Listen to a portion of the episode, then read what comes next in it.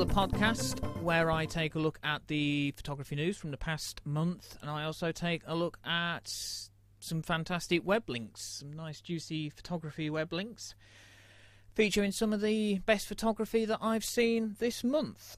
Uh, we start with the news, some copyright news. Um, this was an interesting story that came out round about the middle of September, and it regards a fashion photographer called Lara Jade. Uh, she's a British fashion photographer. She's been up and coming for about the last three years, something like that.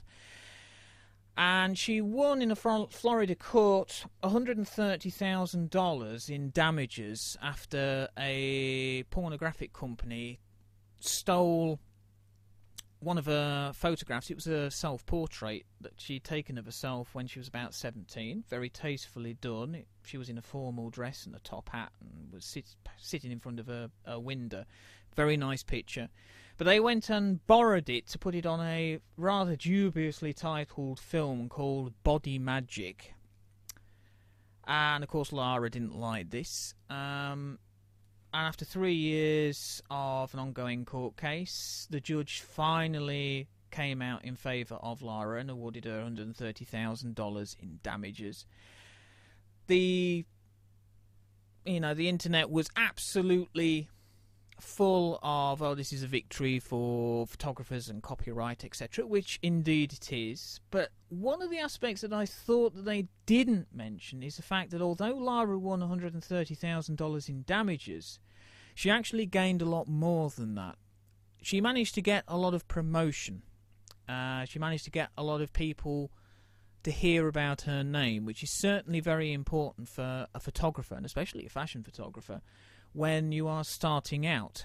Um, I mean, it must have been absolutely mind-blowing. I remember what it was like being a photography student when I was about nineteen or twenty, and quite frankly, being thrust into the public spotlight like that must have been quite intense. But uh, she has certainly managed to get a lot of publicity about this case. Her name is out there and she's being used, and she's on the way to becoming a very successful professional photographer. So I would actually argue that although she got a substantial amount in dollars in damages, she also got a substantial amount of publicity that money can't buy. And that's very important for a young photographer starting out. Ooh, this next one. This next one caused quite a response on Twitter. Um, it's a rather interesting topic. It's rather out of my field because it's, it's... I don't know. I don't really know what I actually think about it, but um, as usual, I will post the link to this site and all the others that I mention. Um, this dealt with, this link dealt with when does art become voyeurism, and, you know, what happens when a private moment is made public. And it, it was to do with a intimate portrait of a, a photographer's wife. He'd taken it. Uh, it looks as though it was taken when they were on holiday or something. Something like that. But anyway, um, the picture, if you look at it from one half, looks perfectly, you know, tame. It almost looks like a, a, a holiday photo. But when you actually click on it...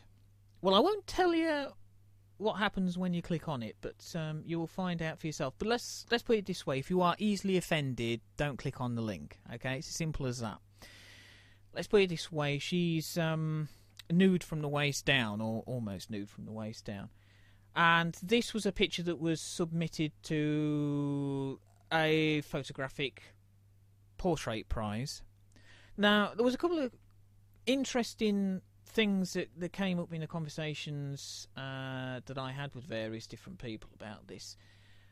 Certainly one of them was... Uh, It was going to be interesting how the National Portrait Gallery displayed the image uh, when they exhibit uh, these pictures f that were taking part in the, the portrait competition, when they exhibit them in November.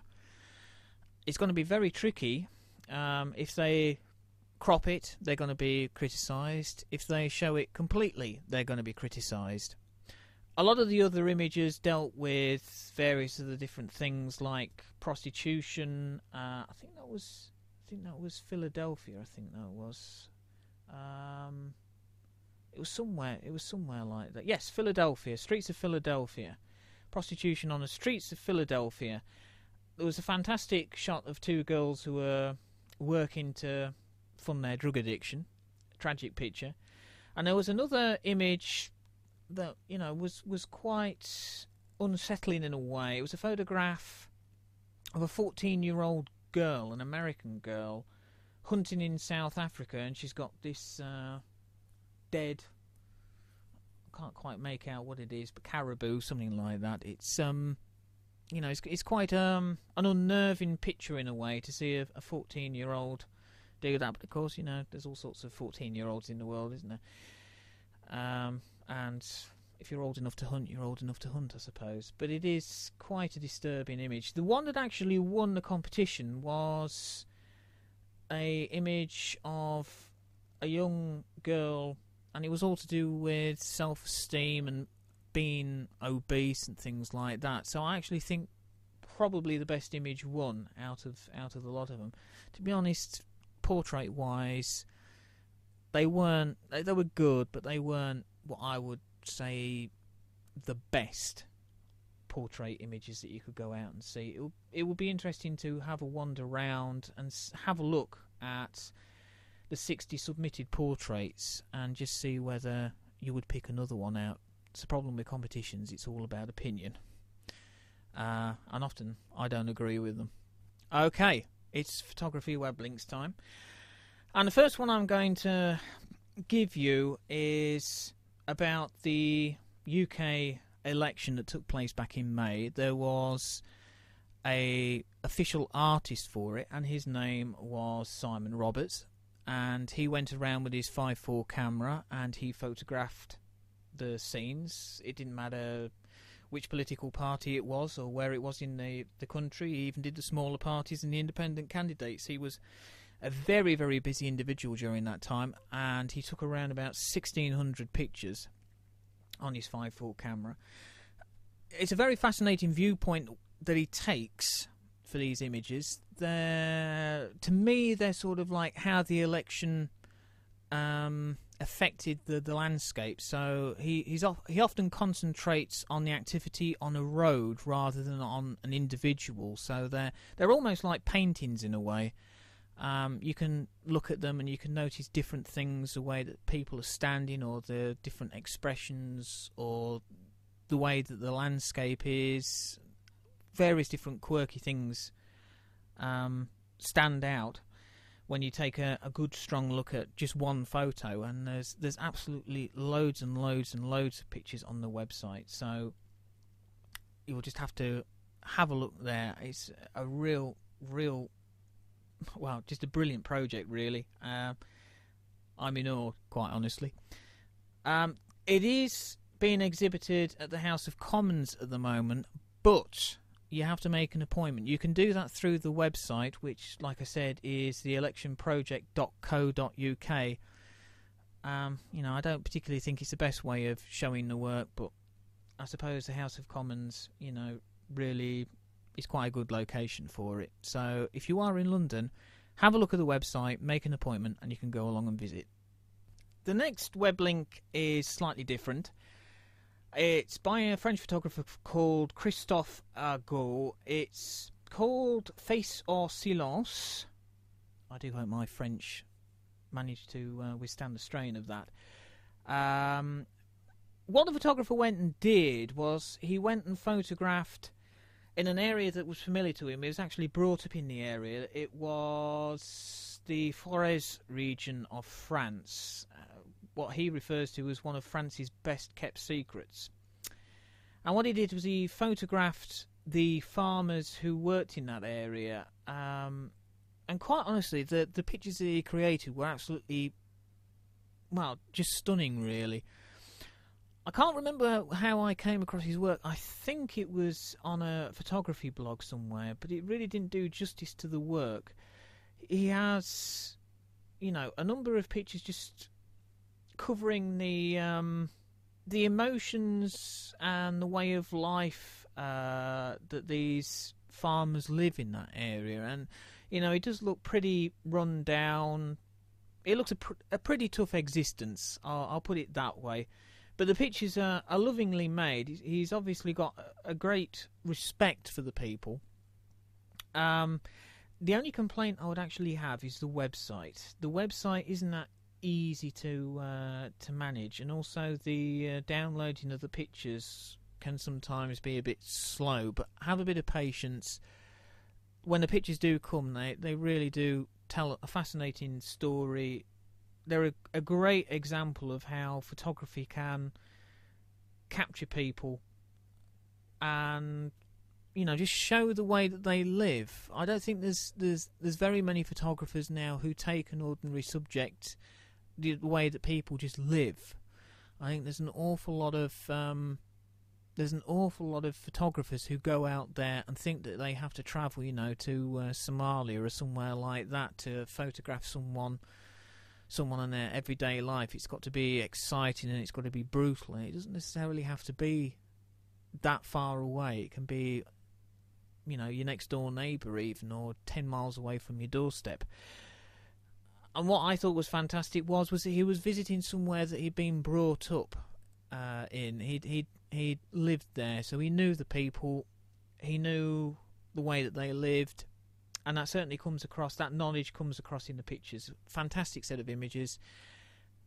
That can be found at christophe argo dot com.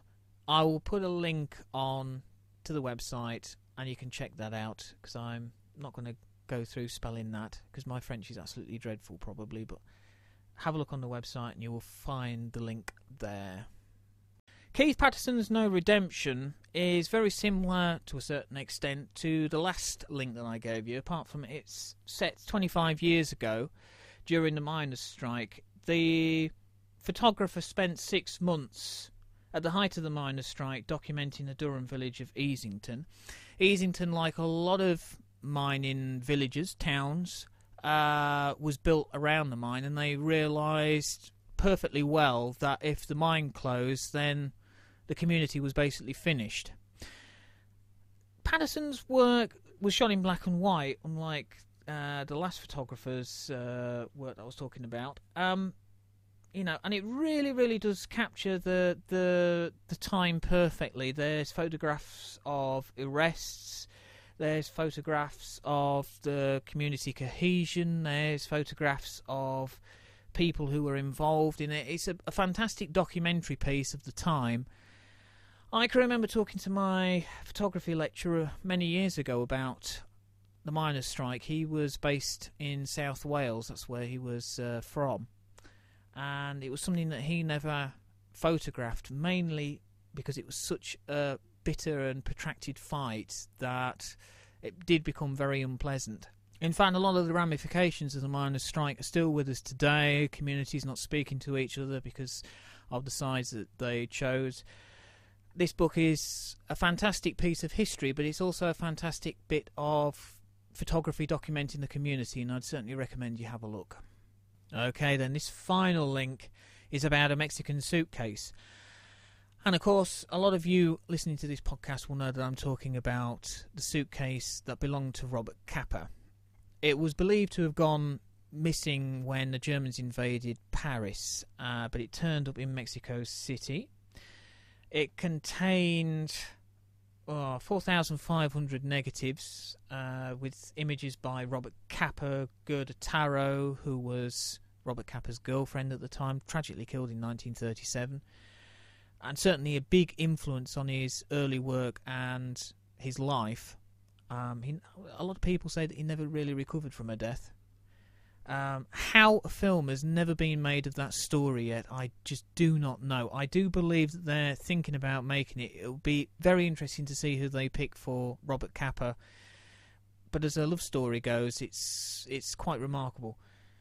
Um, the other photographer who was also represented in the suitcase was David Seymour, David Shim Seymour, and he was one of the establishing figures of Magnum Photos, so it's a very, very important collection of work in that suitcase.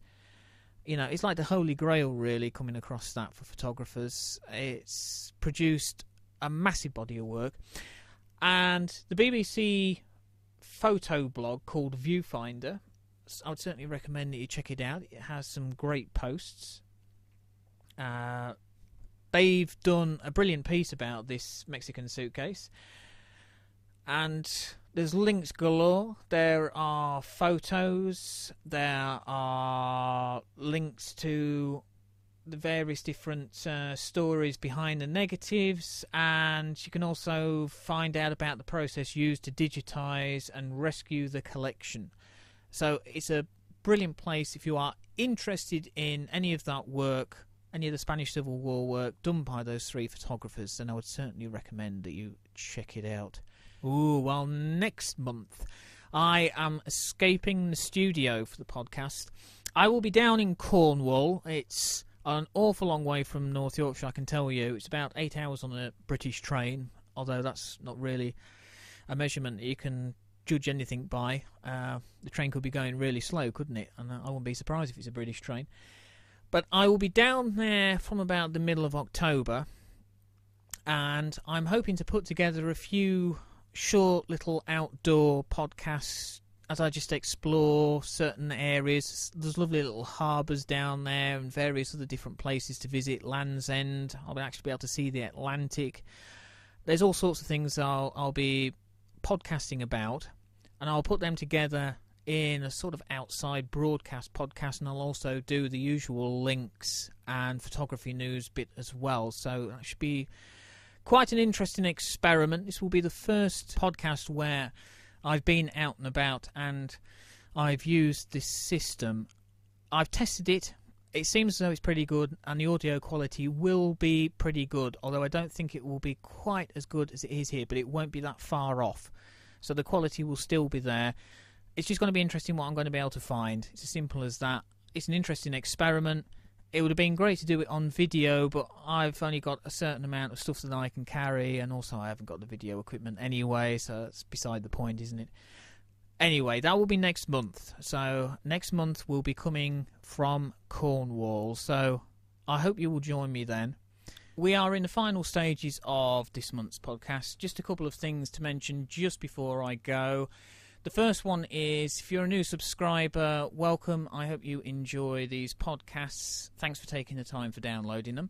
The second thing is, you may have noticed that the music has changed. That's really just to keep all the production of the podcast in-house, and, you know, it's a lot easier for copyright issues. The last piece of music was copyright-free.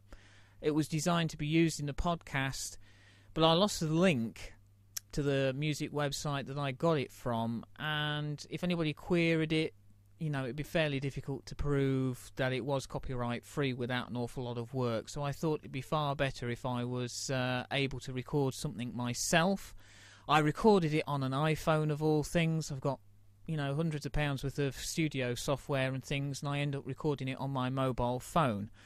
But I was on the move, so I do have a good excuse. And also the software that I was using, which was called Nano Studio, which is available in iTunes. I mean, it's a fantastic piece of kit for any musician on the move. Uh, and it works, and it sounds great as well. Right, that's it for the September podcast, folks. I hope you will join me next month when I'll be broadcasting all the way from Cornwall, of course. That should be a fascinating uh, listen, I would imagine. I'm hoping to pack in a whole lot of things. That's it for the podcast. See you next month in Cornwall.